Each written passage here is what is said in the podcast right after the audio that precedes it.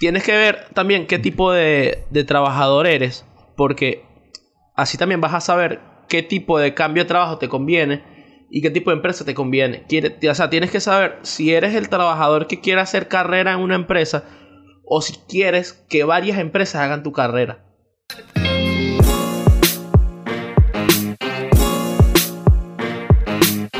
Bueno, bienvenidos a todos a un nuevo episodio de Tres Puntos Podcast. Por acá Leo. De nuevo me tocó a mí presentar este episodio junto a mis compañeros Ali y Ricky. Les damos la bienvenida. Hola. Gracias por estar de nuevo acá presente. Como ya leyeron en el título del video, vamos a estar hablando de un temita que nos cuesta a todos. O por lo menos yo siento que a mí me cuesta. Es una decisión que siempre es un peo tomarla, ¿viste? Como que a la hora de tomar esa decisión, a la hora de pensarlo, tipo a mí me da dolor de cabeza y me estreso. Pero bueno, antes de seguir con esto, de arrancar y entrar más en tema, vamos con nuestra clásica ronda de saluditos. ¿Qué onda, amigos? ¿Cómo están? Sí, señor. Bienvenidos. Tengo COVID. Bueno, este episodio te tocó a ti. El episodio pasado era yo. Y Ali nunca, porque sin duda alguna es el líder de este proyecto y el mejor. Raycon. Ali tiene sangre de titán. Oye, no, capaz que nunca salgo. Iba a decir otras cosas, sí, pero se iba a ir para el Patreon. Si te la pasas en la calle, chato. Te la pasas todos los fines de semana en un bar en Saltelmo bebiendo. Deja de ser tan mentiroso y que no sale. Coño, yo quisiera ser ese Ali que ustedes creen que soy. Marico, el secreto de Ali es que lo que hace es comerse todos los fines de semana 2 kilos de chinchulín. Y esa grasita es como una capa de grasa que le refuerza el sistema inmunológico.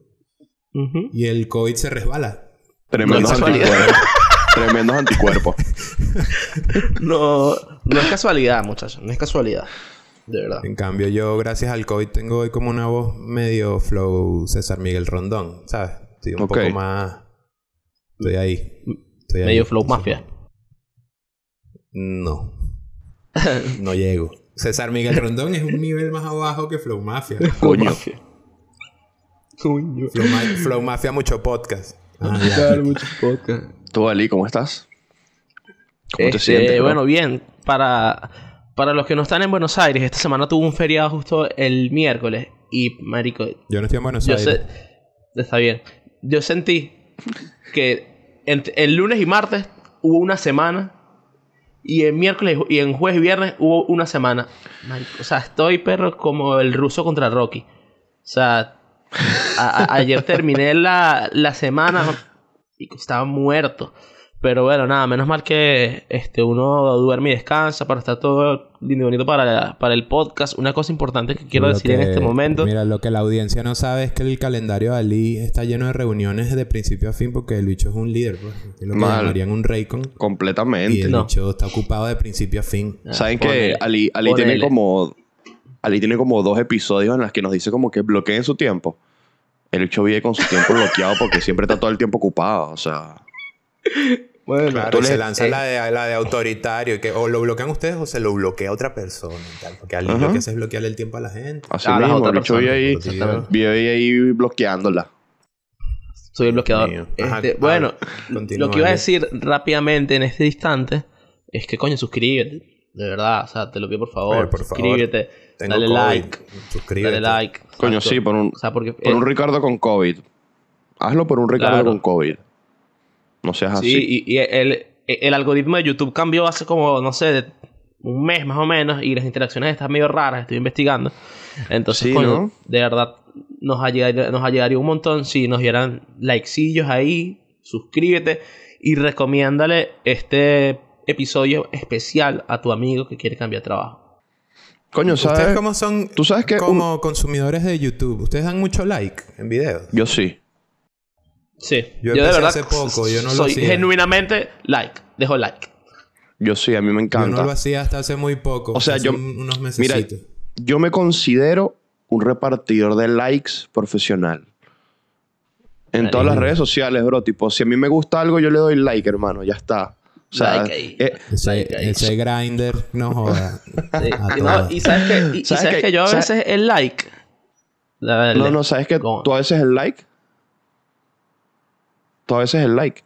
Bueno, yo te dije que si eras tú, marico. Ay, no, bueno, sabes que hay gente que es como que no, yo no le doy like a nada porque no le gusta estar dándole like a nada para que no se vean. Te pasa, vale. O sea, una red social para que le den like a la vaina. Cállate, de verdad. Yo sí repartí el like. Yo creo que así, antes de empezar el tema, claramente, es que bueno, yo para mí el like a veces, más que todo, tipo en Instagram, no significa que realmente, no, me encantó. Es que coño, tipo, te vi el beta, ¿sabes? Vi tu publicación, toma, para que sepas que te pillé. Y coño, no me cuesta nada. Significa, ¿sabes qué? Te vi. No, yo le doy like a cosas que me gustan, pues.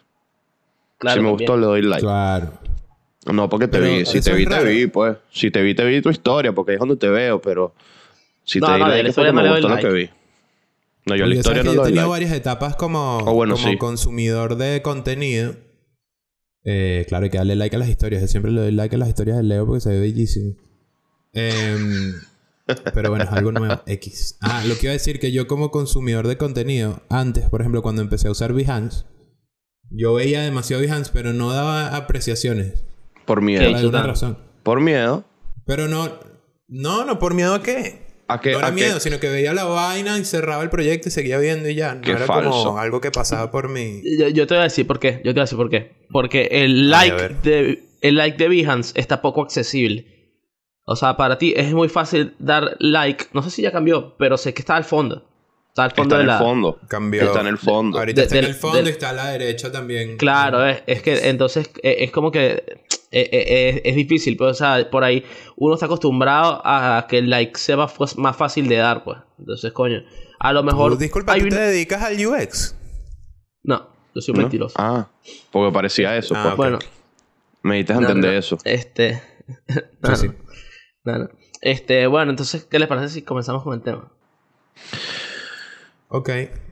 Cuando quieras, amigo. ¿Cuándo debemos cambiar de trabajo? Cambiar de trabajo en general. ¿Cuándo? ¿Qué pasa por tu mente cuando dices, coño, necesito cambiar de trabajo? ¿Qué sucede? Coño, yo por lo menos trato de nunca llegar al límite de... O sea, en un lugar, pues. O sea, no... Que cambiar de trabajo no sea tipo porque ya esté ultra quemado. Porque, o sea, desde el momento en que tú empiezas a buscar trabajo hasta que finalmente cambias trabajo, pueden durar meses. Sí. No, ni me lo digas. Perdón. Pueden pasar meses. Entonces, continúa. ¿Qué hago yo? Intento tratar de tener orden en el sentido de qué es lo que me está haciendo estar tipo... No estar feliz en esta empresa. O sea, ¿qué es lo que me está disgustando? Son cosas que yo puedo cambiar. Son cosas que si conviene pedir un... O sea, no sé, levantar la mano en esto y de repente yo me voy a esperar a ese cambio. O sea, porque sabes que tú vas a pedir un que... No sé. Como el meme de que cuando encuentro lo que está mal en mi trabajo y eres tú señalando en el espejo así. Claro, exactamente. Entonces, coño, si yo de repente siento que lo que yo puedo cambiar son las... O sea, lo que me está molestando son aspectos que yo... No sé, si lo escalo con alguien, se puede solucionar. No es un problema tipo estructural de la empresa ni gerencial. Coño, yo por ahí le doy una oportunidad y le doy un par de meses. Pero ¿qué hago? Cuando le estoy dando un par de meses, buscando laburo, papá. Peinando el mercado. Claro, porque también uno nunca sabe. Estás ahí en esa disyuntiva que todavía no estás quemadísimo, pero estás en disyuntiva. Entonces, ¿qué hago yo? Ver cómo están las ofertas en la calle. Ver qué me... O sea, si de repente alguien por ahí puede convencerme. Eso, o sea, es como que voy agotando etapas, pues. Porque si esperas a que estés ultra quemado, verga, ya va a llegar un momento en que incluso vas a, sin darte cuenta, vas a empezar a mandar el trabajo para atrás. Vas a hacer las vainas con desgana. Incluso puedes llegar a... calidad va a bajar. Y también empiezas a postularte a vainas a las que normalmente no lo harías. A mandar. Desesperación exacto. Total. Desesperación exacto. Total. Entonces yo trato de identificar esa vaina. Uh-huh. Yo voy a decir un chiste, pero no. Se me olvidó. No vale, se me olvidó. Está bien. Yo lo que iba a decir era que sin duda alguna uno no puede ser impulsivo y no es como que al primer problema en el trabajo o claro, a la primera situación incómoda tú digas, ya, esto es lo peor que me ha pasado, me voy. Tienes que... Oye, hay instancias, ¿no?, que hay que agotar. Tienes que ver, como dice Alicia, si es un problema que se puede comunicar. Porque muchos de la gente tiene problemas en el trabajo, pero no los dice. Entonces, seguramente son cosas que si las comunicas, dependiendo de con quién estés teniendo el problema, o si es un problema contigo, pero que de repente tu jefe o tu manager te pueda ayudar a solventar, tienes que hablarlo, tienes que decirlo. Por ejemplo, hay gente que dice, no, es que me pagan muy poco, pero nunca han hablado de dinero con su jefe. Entonces, no, o sea, no estás tocando la puerta tú ni siquiera, estás esperando que te llegue. Como que tienen que ver que valgo demasiado. ¿Cómo no me ven? Nah, no, claro. ¿No? Pero eres? También ten la iniciativa tú. Exacto. ¿Quieres Ali? Entonces hay varias instancias que hay que agotar antes de saltar a buscar trabajo, porque muchas veces son problemas que tienen solución y la encuentras y puedes continuar, porque no tiene por qué ser una empresa terrible, simplemente estás teniendo una situación puntual que te tiene infeliz en un momento determinado.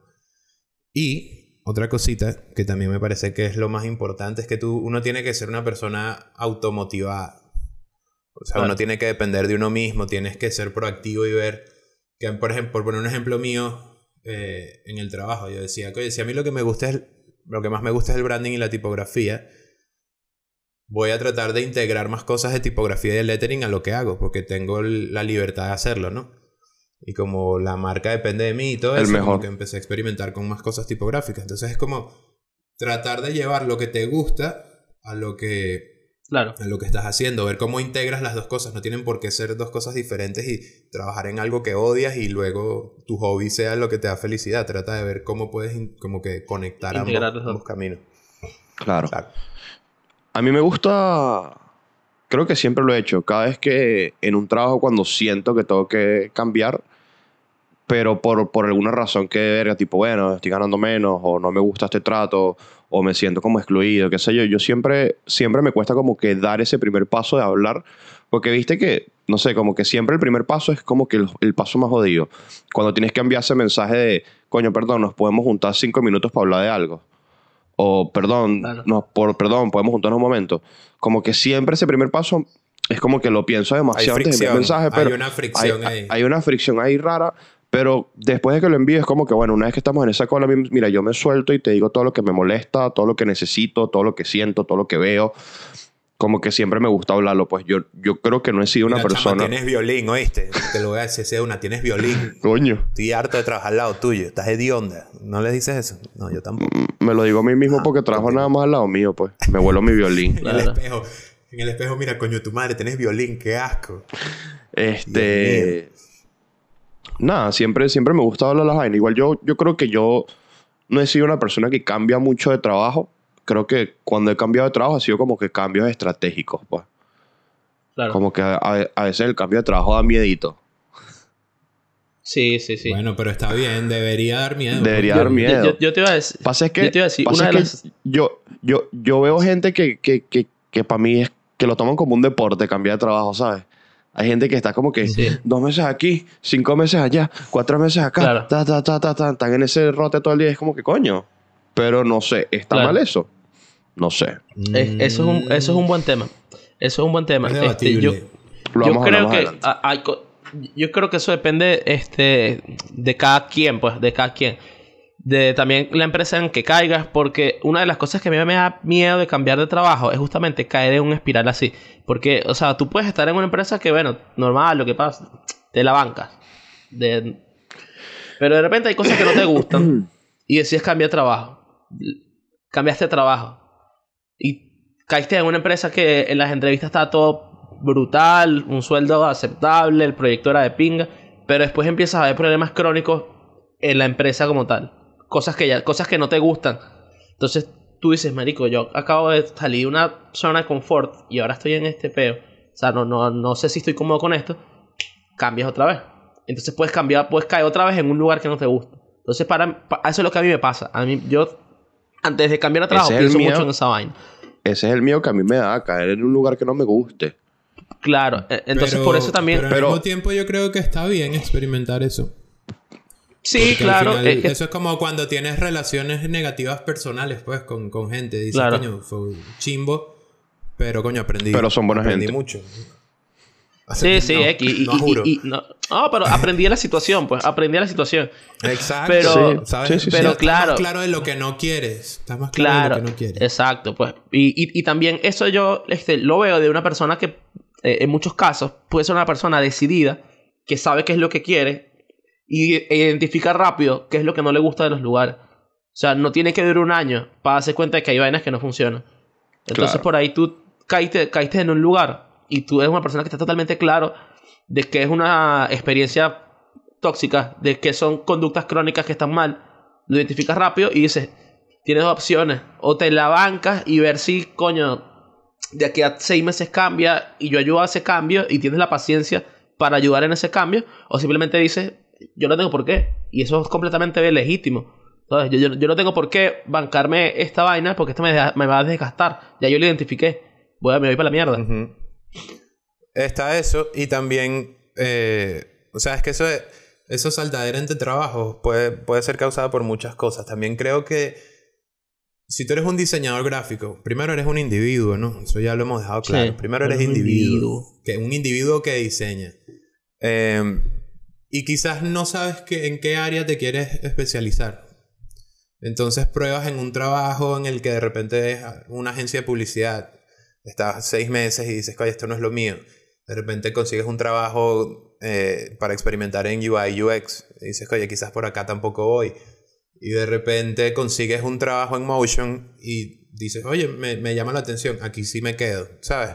Entonces puede ser como que simplemente no tienes... Estás testeando el mercado y estás probando cosas, tú estás experimentando y todavía no encuentras en qué especializarte. Y eso no tiene por qué ser que la empresa es mala. Claro. COVID. Sino que simplemente estás modo experimento, pues, y ya está. Claro. O sea, ¿tú crees que...? A la vez, eso también puede ser causado de alguna cosita. No. Que a mí me pasó personalmente. Cuando tú cambias de trabajo... Nada más pensando en que te van a pagar más. Hay una probabilidad alta de que como... De que te quemes rápido. No le prestaste atención a otros aspectos. Te des cuenta de que no importa que te paguen más. Te quieres ir de ahí. Y así claro, me pasó a mí. Yo me fui... Empezando mi carrera. Me fui a otra agencia que pagaban mejor. Duré 2 meses.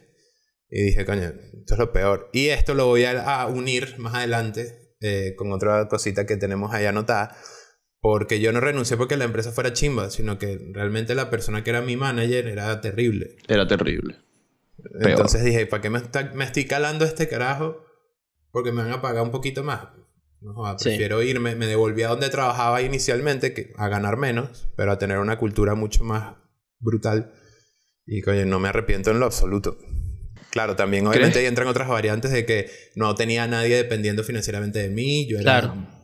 Un individuo y vivía con mi mamá, con mi hermano, etcétera, y no era como que el alquiler dependía de mí. O sea, claro, si yo ganaba un bolívar, no a nadie dejaba de comer, básicamente. Claro. Quizás yo dejaba de tomarme unas birras una semana y ya. Entonces, uno en esa etapa de la carrera se puede permitir como más locura. Cintura. Usando esto de lo que estás hablando... Tengo una pregunta. ¿Tú crees que haya un momento en la carrera de uno en el que se hace momento de experimentar? Tipo, ¿tiene que ser siempre en el inicio o después de que...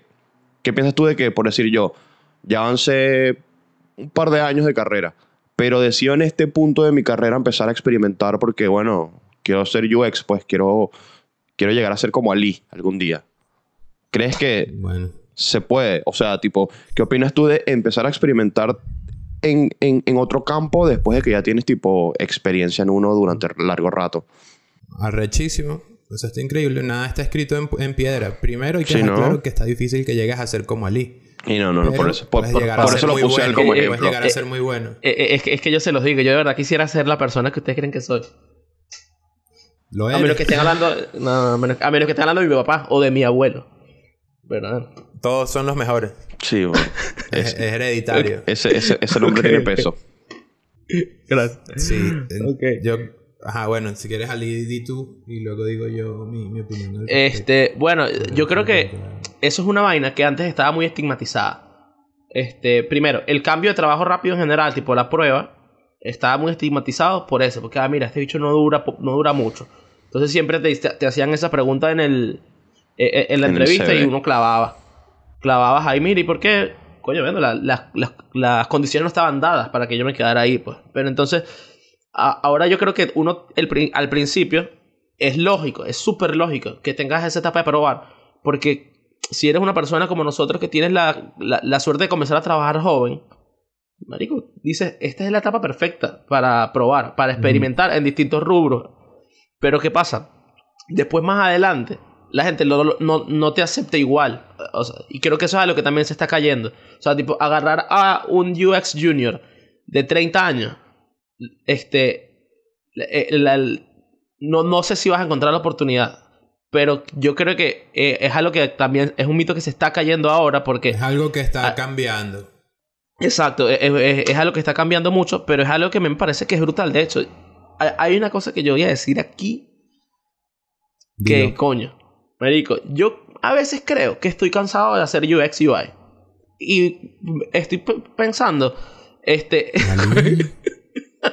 coño, a veces lo creo, o sea, es una vaina que me encanta y me lo vacilo, pero quiero probar otra vaina, ¿sabes? Quiero, como estamos hablando de los tipos de diseñadores otra vez, me gustaría probar hacer otra cosa, pues. Y no sé si esa otra cosa va relacionada al motion o al branding, pero quiero experimentar otra vaina. Para lanzar una cosita musical que tengo tiempo sin decirle. Es algo que te gusta y te lo vacilos. Claro, continúa. Coño, lo marico, bien, de pana que vacilos es un... Bien, ¿no? A mí me encanta. Bueno, y coño, yo considero que es algo que es totalmente válido, pues. Es algo totalmente válido. Claro. No hay momento para probar cosas nuevas. El momento es ahora, el momento es siempre. No. Experimentar. Exactamente. El momento es siempre, el lápiz de oro de uno. El momento es siempre. Marquen ahí en su vinguito. Pero es totalmente cierto.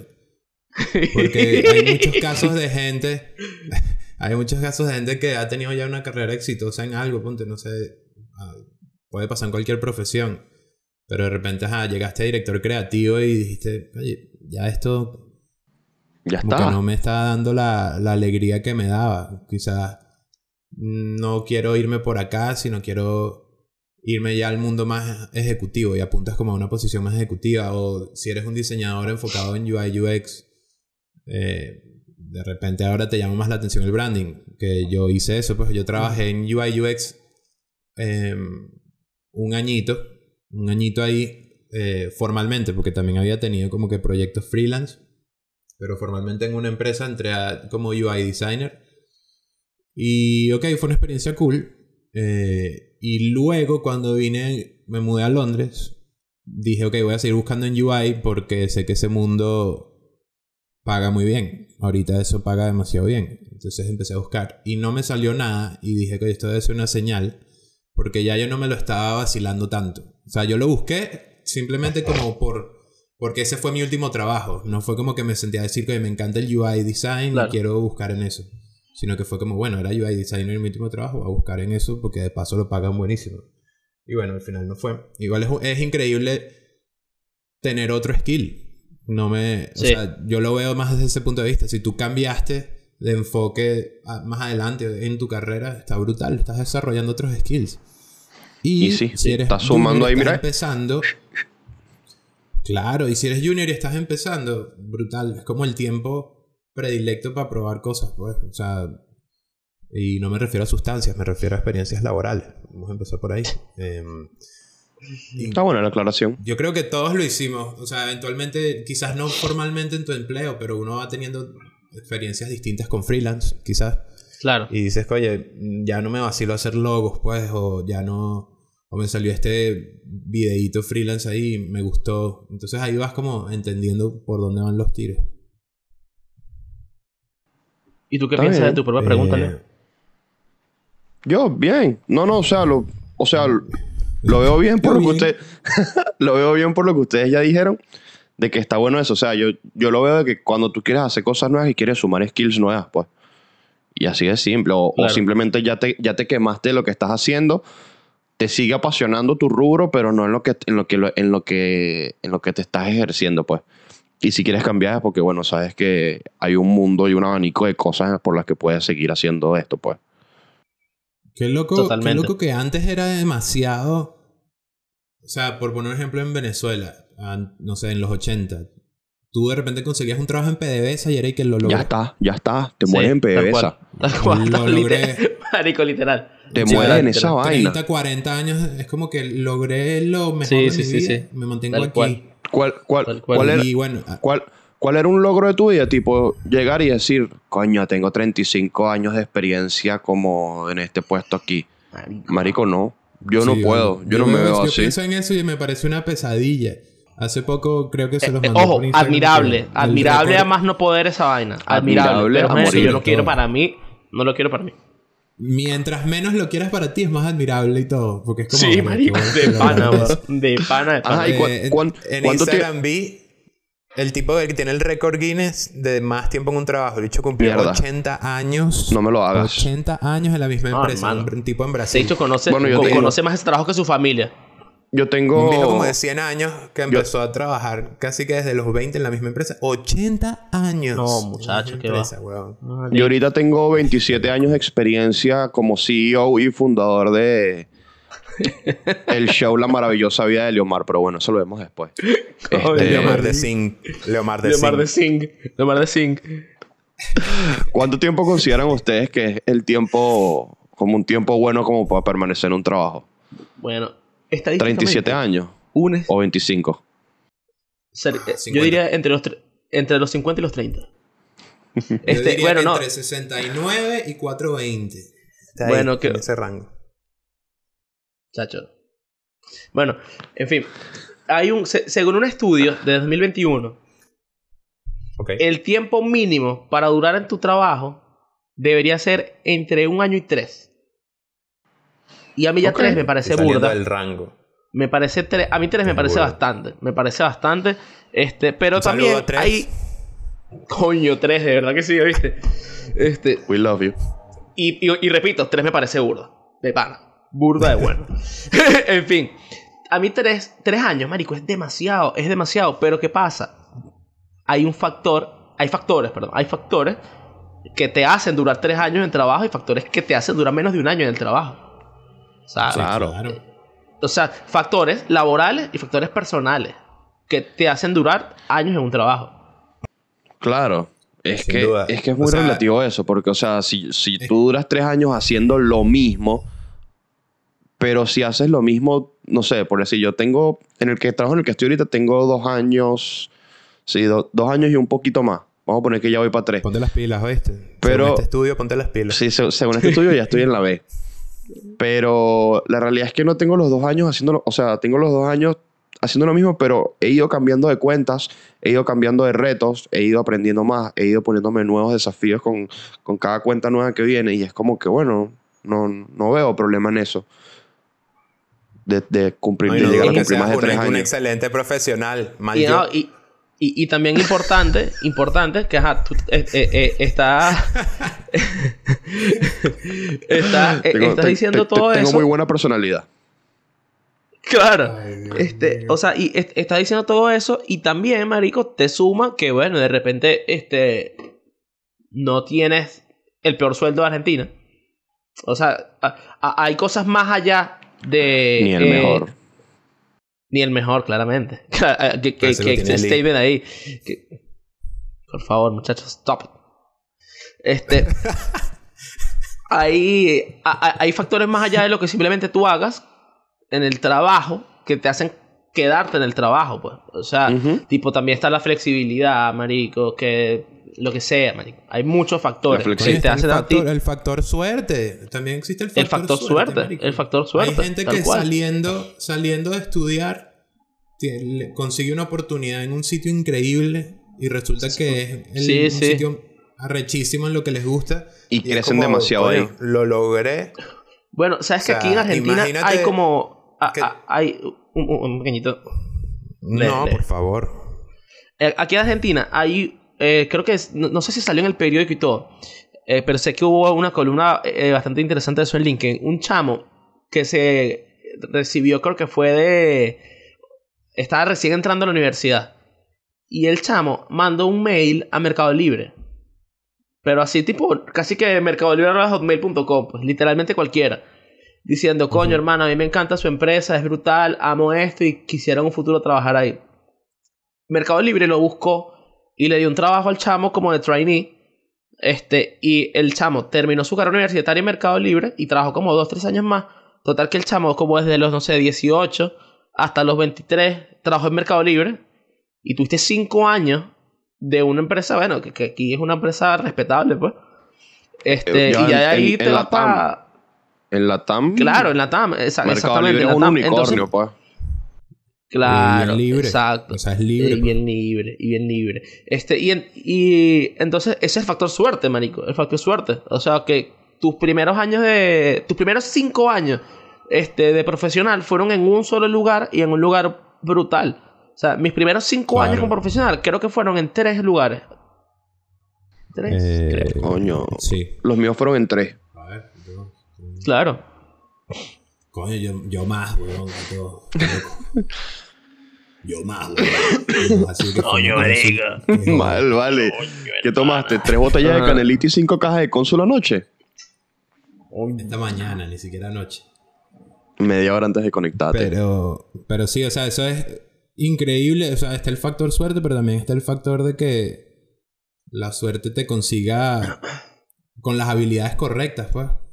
Claro. Porque también ese bicho pudo haber tenido la suerte de que lo contacta a Mercado Libre y resulta que era una mierda de profesional. Sí, sí, sí. Pero no fue así. Entonces, yo creo que ese tiempo de entre 1 y 3 años es demasiado relativo. O sea, es que raro, es relativo. Es muy raro que digan el tiempo que uno debería. Yo creo que... me parecería más lógico que dijeran el tiempo promedio que la gente dura en un trabajo entre 1 y 3 años. Pero no es lo que debería. No. Yo creo que el artículo era así. O sea, yo creo que puedo encontrarle un punto fuerte a ese tiempo que ellos calculan. Y es el tema inflación. Viéndolo de que... si eso es un estudio que hicieron viéndolo acá en la TAM, como ya nosotros sabemos, o sea, acá si tú entras en un trabajo ahorita, en un año, en un puesto, dentro de 3 años, a esa persona que contraten para ese mismo puesto, le no está pagando más de lo que tú estás ganando en ese puesto, ya teniendo 3 años de experiencia ahí.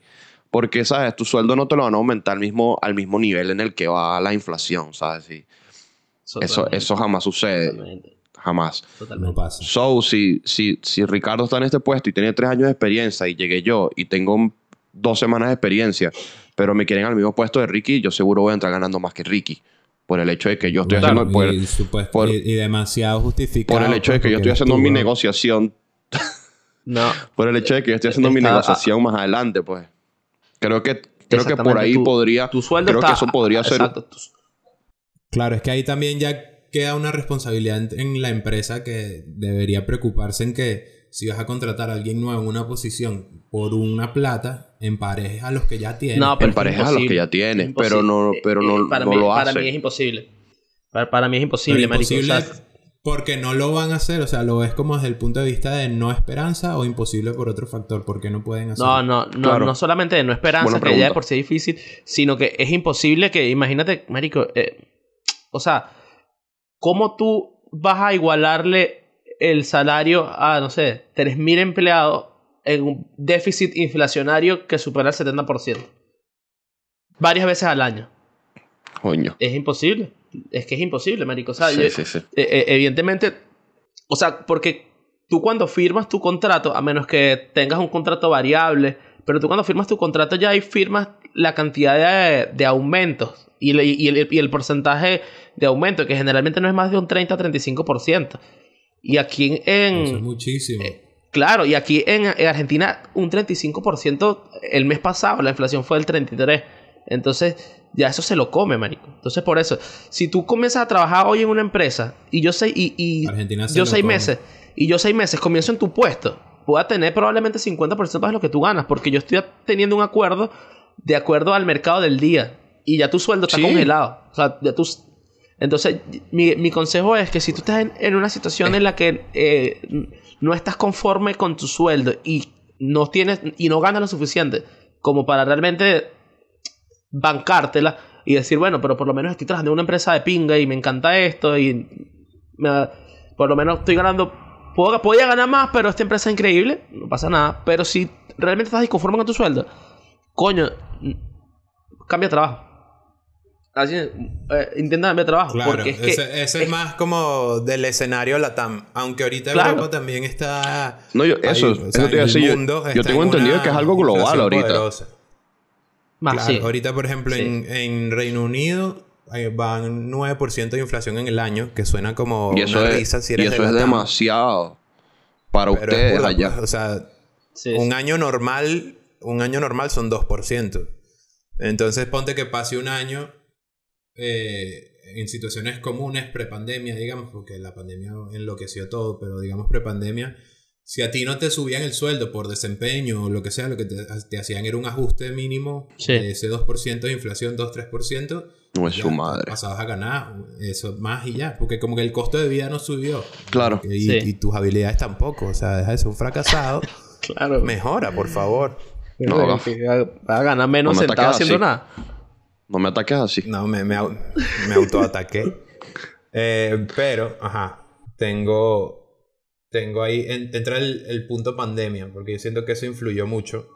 Sí. Por lo menos en mí. Hablando desde mi experiencia como individuo, ¿no? Antes que nada. Yo suelo ser muy inconforme. No muy inconforme, sino que soy demasiado... Me aburro rápido. O sea, en mi pasada vida laboral me aburría demasiado. Ahora como que, ok, ya logré esto, quiero algo más. Siento que ya esta empresa no... Bring it on. Me está... Sí, no me está haciendo feliz. Necesito más retos y tal. Me aburro. Es legítimo. Y eso, básicamente mi trabajo actual iba a ser similar porque yo cumplí un año en la empresa como a 2 meses de que empezara la pandemia. Una cosa así.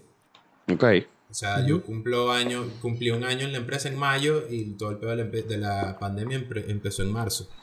Claro. Entonces fue como, ok, ya me estoy empezando a aburrir, pero poniendo todo en una balanza, oye, esta empresa es una empresa que está bastante estable, más bien sigue creciendo, claro, en pandemia, no han votado ni a una persona, entonces arriesgarme yo a buscar otra vaina porque me vayan a pagar más, pero de repente esa empresa es mucho más inestable, me terminan votando, me quedo en la calle... fracasado, pidiendo plata en la calle, o sea, una película, marico, en busca de la felicidad, este chamo, marico. Claro. Entonces, imagínate ser homeless en invierno, un frío, claro, una locura. Y encima con el carajito, que no tiene, pero tiene un carajito, pues, ¿sabes? Claro, es que cuando tú caes homeless te dan un carajito. Que ya tienes un menor, marico. Coño, claro. Alicado. Entonces, perdón. Coño, ya el podcast se fue. No vamos a llegar nunca a los 50 suscriptores. Nos han estado cancelando episodio tras episodio. Claro, pero bueno. Tengo COVID. Entonces, oye, me dije como... Tengo que encontrar formas de yo hacerme mi trabajo más llevadero y divertido. Sí, sí. Porque también hay formas de hacerlo. Pues no, como decía antes, no... Tú no puedes estar esperando que una empresa te esté resolviendo la vida a ti. No, eso no. Tú tienes que resolver tu vida. Eso es lo que va a separar a la gente que es excelente y que logra muchas vainas a la gente que se queda mediocremente sin buscar más. Porque a ti no te van a resolver la vida. No mediocremente. Coño, simplemente se quedan en zona de confort de lo más tranquilo. Está. Bueno, pero es que el significado de mediocre obviamente suena muy pesado, pero mediocre es que te quedas siendo como promedio, pues, como medio. Estás ahí, como haciendo el bare minimum, pues estás como cumpliendo con tus tareas. Pero no estás aportando más, no estás dando... Yo me arriesgué con la pandemia. El extra. ¿Cómo? Entonces, coño... Oye, ¿qué? No, yo estaba diciendo que yo me arriesgué con la pandemia.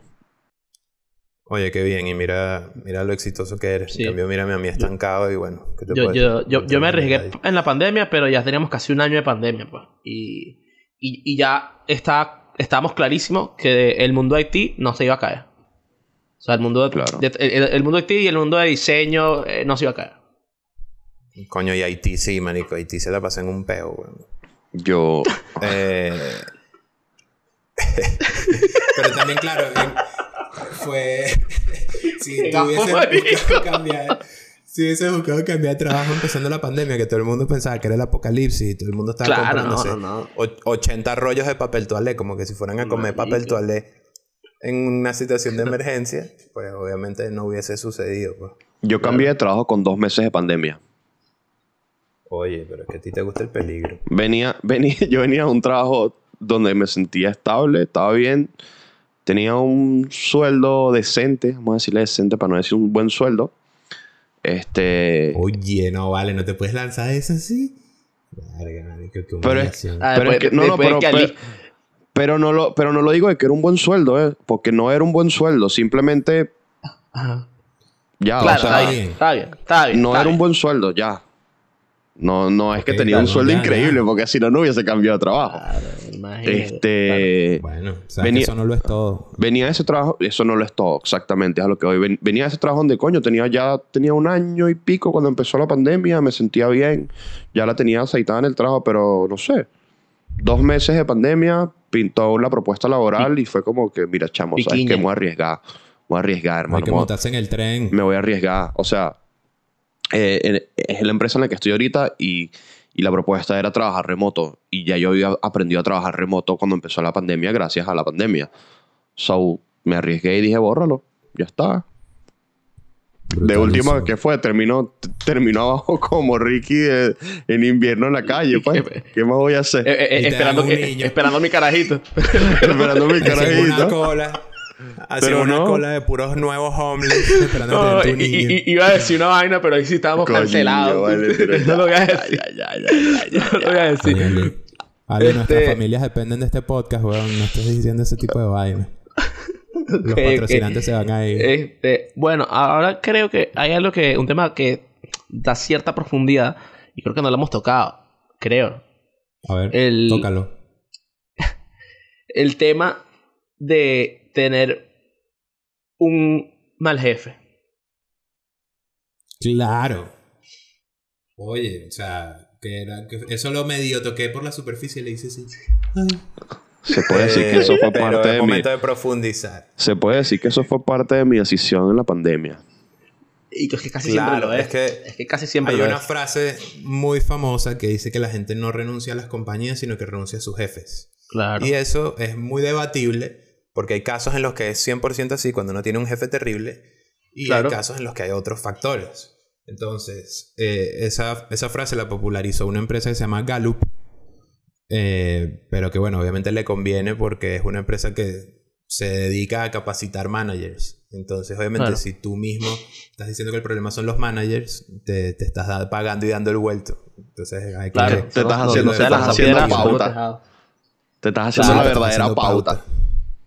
Exactamente. Pero bueno, no hay que quitar que tiene tiene su partecita ahí que es real. Entonces, otra página que se llama cultureamp.com como que puso eso en tela de juicio, ¿no? Esa frase. Y claro, según unas estadísticas y otras cositas ahí que revisaron, se dieron cuenta que en realidad el tema de si tu jefe es bueno o malo no es tan relevante como esa empresa quiere decir, sino que el mayor determinante de que alguien quiera cambiar de trabajo es falta de oportunidades de crecimiento, o sea, falta de retos, falta de proyección a futuro, etc.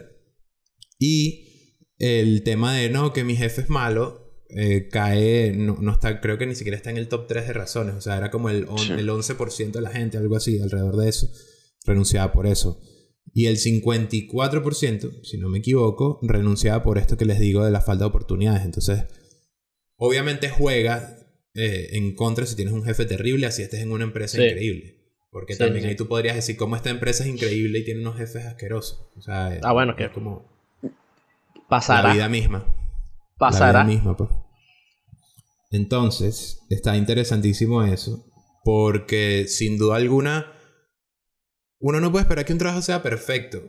Muchas veces vas a encontrar una empresa que te gusta, un trabajo que te gusta, y va a haber una persona, no tiene por qué ser tu manager, pero puede haber una persona en tu equipo, una persona con la que, un stakeholder con el que tengas que lidiar mucho, que, oye, simplemente no se llevan bien, hay alguna fricción, tienen como que modalidades distintas de trabajar, etc. Sí. Una piedra en tu camino. Que ladilla. Claro. Exacto. Entonces, el problema no es ese como tal. Tú puedes encontrar una forma de llegar como un punto medio en que funcionen las dos maneras de trabajar y ya está. No por eso tienes que renunciar. Habrá gente que sí. Yo lo hice una vez, pues, pero porque era un trabajo medio no tan valioso para mí. Me fui por la plata. Y bueno, recomendado. Si no tienen, si no es una necesidad, la plata como tal, no cambien solo por la plata. Si todavía no te ha llegado el carajito, puedes de repente renunciar a la plata. Si todavía, si hay delay en el envío del niño, busca trabajo que simplemente te llene y que te haga crecer. No importa si el sueldo no es el mejor. Claro. Porque te puedes llevar unas sorpresitas bien chimbas si solo te basas en el sueldo. Nada, está interesante que debatamos acá los tres, porque esto se llama Tres Puntos Podcast, no sé si saben. Porque somos tres personas que tenemos epa. Suscríbete. No ninguneja. Y suscríbete, por favor. Suscríbete. Ya que te recordamos el nombre del podcast, suscríbete a este podcast. Anda. Suscríbete, por favor. Dale me gusta. Y coño. Oye, sin duda. O sea, ahora, por favor. ¿Qué opina Leo de los jefes tóxicos? ¿Has tenido? ¿Qué tan determinantes para ti? Claro, igual aquí no vamos a nombrar nombres. Cambiar. Pero bueno, hemos tenido experiencia con jefes tóxicos. Hemos tenido experiencias con jefes tóxicos. Hemos tenido experiencias con gente que no sabe tener sobre sus hombros la responsabilidad de ser tu jefe. O sea, hay gente a la que le dan esa responsabilidad y sus hombros no están listos para cargar ese peso. No hacen hombros en el gimnasio. No hacen hombros en el gimnasio, hermano. Entonces, mira, para mí, creo que el hecho de tener un jefe tóxico que me haga pasarla mal puede ser como el 50% de lo que me haga tomar a mí la decisión, o capaz hasta más. Coño, es que sí, hasta más. Claro. Sí. Porque yo estoy más o menos por ahí. Y más esos jefes tóxicos que, coño, al aquí haciendo memoria y recordando jefes, ¿viste? Yo te hago una rechera. Marico, o sea, sí. Mírame, medio dolor de estómago y todo. ¿Sabes? Esos jefes que delante de todo el mundo son tipo OGs, los mejores. Pero a la hora de estar contigo, a la hora de estar contigo son como que no cumplen su rol y te tiran responsabilidades que no son las tuyas. Verga, estoy hablando ya demasiado. Bueno, de invitada sorpresa tenemos a todos los jefes que ha tenido Leo. Cuño. Bueno, brutal. Cara con ellos. Brutal. Me encantaría hablar con todos los jefes, con todas las personas con las que he trabajado. Jesucristo. Bueno, y igual también te digo una vaina. O sea, el hecho de que tú tengas un mal jefe, no, bueno, en mi caso, algunas veces, no quiere decir que tú quedes enemistado con la persona, pues. Cero. Formas distintas de ver. Claro, cero. Porque, ¿sabes qué pasa? Que es como yo lo veo. Aquí me voy a poner un poquito filosófico. Para mí, hay dos personas. Está el Ricky trabajador y el Ricky persona. Para mí, el Ricky persona es más importante que el Ricky trabajador. Entonces, si yo tengo un peo porque Ricky es mi jefe, yo tengo un peo con el Ricky trabajador, ¿sabes? No con el Ricky persona. No denigro al Ricky persona. O sea, yo con el Ricky persona me puedo caer a birra. Porque tengo la suficiente madurez para eso, pues. Porque mi problema es con el Ricky trabajador. Pero hay gente que tiene eso. Es un trabajador jodido. Y la personalidad no encaja. O sea, se entiende que acá, a mis editores, por favor, pongan cositas del Ricky trabajador. Bueno, pobre Leo, marico. Hay gente que llegó a tener problemas con el Leo trabajador. Y se la quisieron desquitar a veces contra el Leo persona.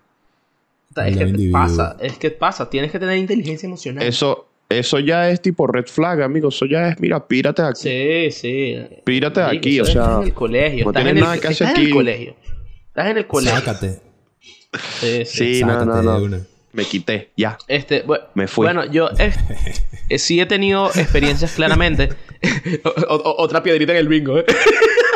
Claro. Bueno, he tenido experiencias tóxicas con jefes, pero es porque ya Leo también como que lo dijo también a su manera. Hay gente en los trabajos que evolucionan de una manera natural a ser jefe porque tiene tiempo en la empresa, pero eso no quiere decir que tú tengas aptitudes de jefe, ¿no? Porque para tú ser jefe de diseñadores No necesariamente tienes que ser el mejor diseñador. O sea, claro, tienes que ser un excelente líder. A veces ni siquiera tienes que ser diseñador. Tienes que entender el negocio. Falta que seas diseñador. Claro, solamente con entender el negocio cubres esa parte. Yo he tenido jefas y jefes que no son diseñadores y son tremendos jefes, hermano. O sea, claro, lo que aprendí de esa gente. Exacto, porque eso también te puede llevar a ti a la frustración, marico. O sea, porque el hecho de que a lo mejor tú tienes un jefe que el tipo en todo lo que es diseño, el diseño per se, es un superdotado, pero la persona no sabe cómo, no sabe hacer un roadmap, no sabe identificar tareas, no sabe qué está detrás de los procesos. Y tú no sí sabes. No tienes skills estratégicos y de liderazgo. Exacto. Y tú sí los tienes. Entonces, coño, hay dos formas de accionar. Puedes coliderar, que eso, si, de una manera coliderar, coño, te motiva. Porque dices, me están tomando en cuenta. Está bueno. Pero si no te dejan coliderar, eso es una frustración, marico. Es una frustración. Pero también coliderar está cool, pero le puedes dar un golpe en el ego a esa persona. Claro, pero es que por eso hay que manejarlo. Es que tú tampoco vas a llegar... Todo es un juego de ego. Todo es un juego de ego. Claro, pero es que ahí, si le das un golpe en el ego... Ahí depende de si tu jefe es o no es un buen líder. Si le das ese golpe de ego. Es que ahí va. Si le das un golpe en el ego... Líder. Claro. Porque si tú tienes un buen líder que está contigo y él sabe que la está cagando, él o ella sabe que la está cagando en algunas cositas, pero sabe que tú eres el individuo que lo puede ayudar a que esas cositas no sean más una cagada, sino que sean bien para no solo para ti, sino para el resto del equipo. Coño, eso es un buen líder. Claro, porque es que al final todo lo que hace un jefe, un líder, además de evidentemente identificar un roadmap, identificar tareas, un jefe y un líder delega. Un jefe y un líder tienen que conocer cuál es el talento que tienen en tu equipo. O sea, yo tengo que saber en qué puedo laboralmente usar al ego para que Leo la rompa. Y si yo sé que él va a hacer algo que yo tengo que hacer y no puedo, yo sé que Leo puede y no tengo que tener problema en darle la tarea. Porque ¿qué pasa? Ahí estoy creando otro líder. O sea, si yo empiezo a darle ese tipo de responsabilidades a Leo, estoy creando otro líder. Completamente. Claro. Entonces a lo mejor... me está moldeando.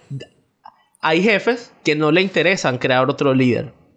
Y eso es frustrante. Y no ven eso una capa más allá, que es que si tú estás tomando en cuenta a esa persona para coliderar, básicamente estás evitando que un talento... Se te vaya. Claro. Se te vaya. Claro.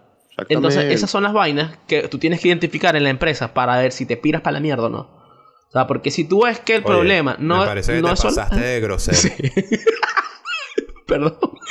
Bueno, porque el problema, si el problema es específicamente el jefe o el líder, por ahí hay una manera de conversarlo. Pero si el problema es... Claro, un duelo de baile. Un duelo de baile. Los guantes ahí. Claro. Marico, una batalla de baile increíble. Una batalla de baile, marico. Bueno, pero si el problema es cómo la empresa tiene estructurada la posición del líder... Tú sabes que aunque cambien a ese líder, el próximo que venga va a ser igual, porque está estructurado así, pues. O sea, porque la empresa lo tiene estructurado así. Entonces ahí tú dices, esto yo no me lo banco. O sea, si van a cambiar. La empresa tiene la cultura de la empresa muy, exacto, muy profunda. Exacto, exactamente. Entonces, coño, si tienes que estar en esta, ¿no? En esta. Con tu jefe. Hay un dance battle. Oye, claro. Y eso que aquí no tengo el espacio para lanzarme unas vuelticas de modo Beyblade, ¿oíste? Ricky gana el Dance Battle. Ricky gana el Dance Battle. Marico, okay. Pero no gano en Life Battle. En esa estoy perdiéndola, pero con todo. Entonces bueno, que esa es una señal de que tienes que cambiar de trabajo. Tienes un jefe de... Cambien de trabajo, muchachos. No tengan miedo, porque también por experiencia personal puedo decir que como este ha sido mi trabajo en el que he durado más tiempo, uno se acostumbra. Y, coño, uno tiene que ser enemigo de la costumbre. Sí. Porque eso es lo que va a evitar que crezcas. No puedes estar atado a eso.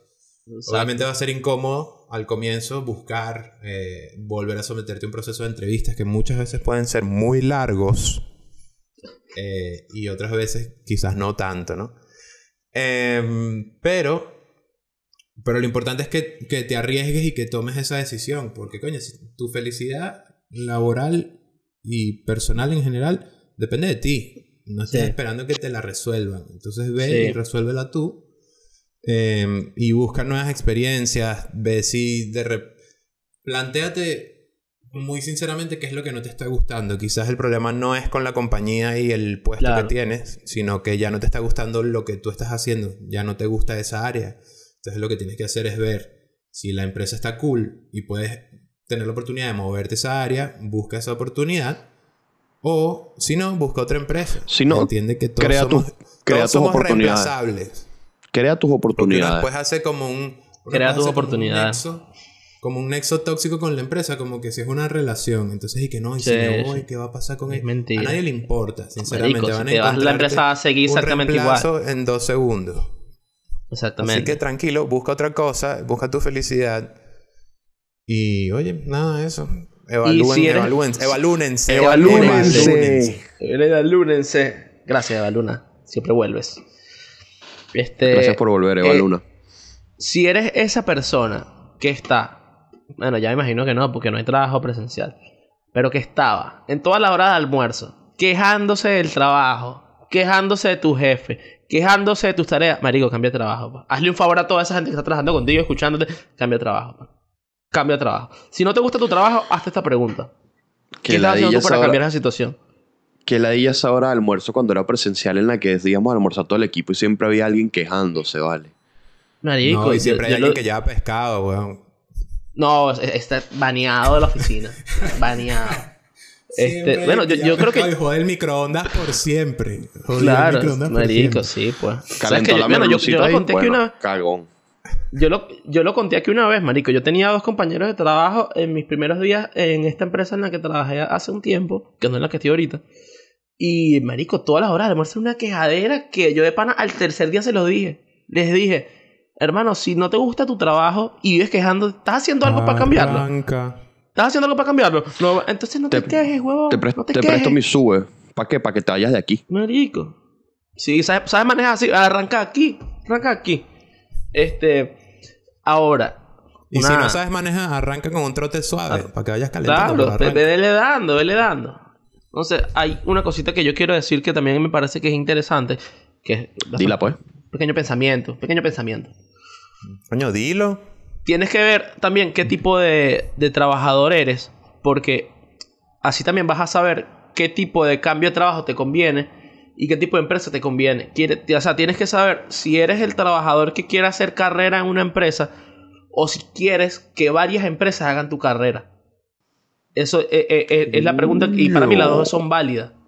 Para mí las dos son completamente válidas. Tú puedes caer en una empresa que es bastante sólida y haces carrera ahí 3, 4 o 5 años en una empresa totalmente sólida que te permita ir evolucionando. O, marico, tener 3 trabajos en 5 años. 4 trabajos en 5 años. Todas son opciones válidas. Claro, y de eso hacer carrera, pues. Entonces, para mí, como dije, los dos completamente es válido, pero tienes que saber qué tipo de trabajador eres tú para también estar en paz contigo mismo cuando vayas a cambiar de trabajo. Y tú no tienes que ser infeliz porque entonces, ¿qué van a decir? Duré muy poco en este trabajo. Vete. Y ya está, lo peor que puede pasar. Sí. Yo, por ejemplo, estuve 2 meses en un trabajo y no me gustó. Ni siquiera está en mi LinkedIn, no está en mi CV. Claro. Como, ya no significó nada para mí, no lo voy a poner por ponerlo. Yo he sido demasiado de esos, de los que pienso como que verga, pero cómo me voy a ir de aquí si tengo tan poquito tiempo y no me suma. Claro. Pero la realidad es que si te quieres ir, vete.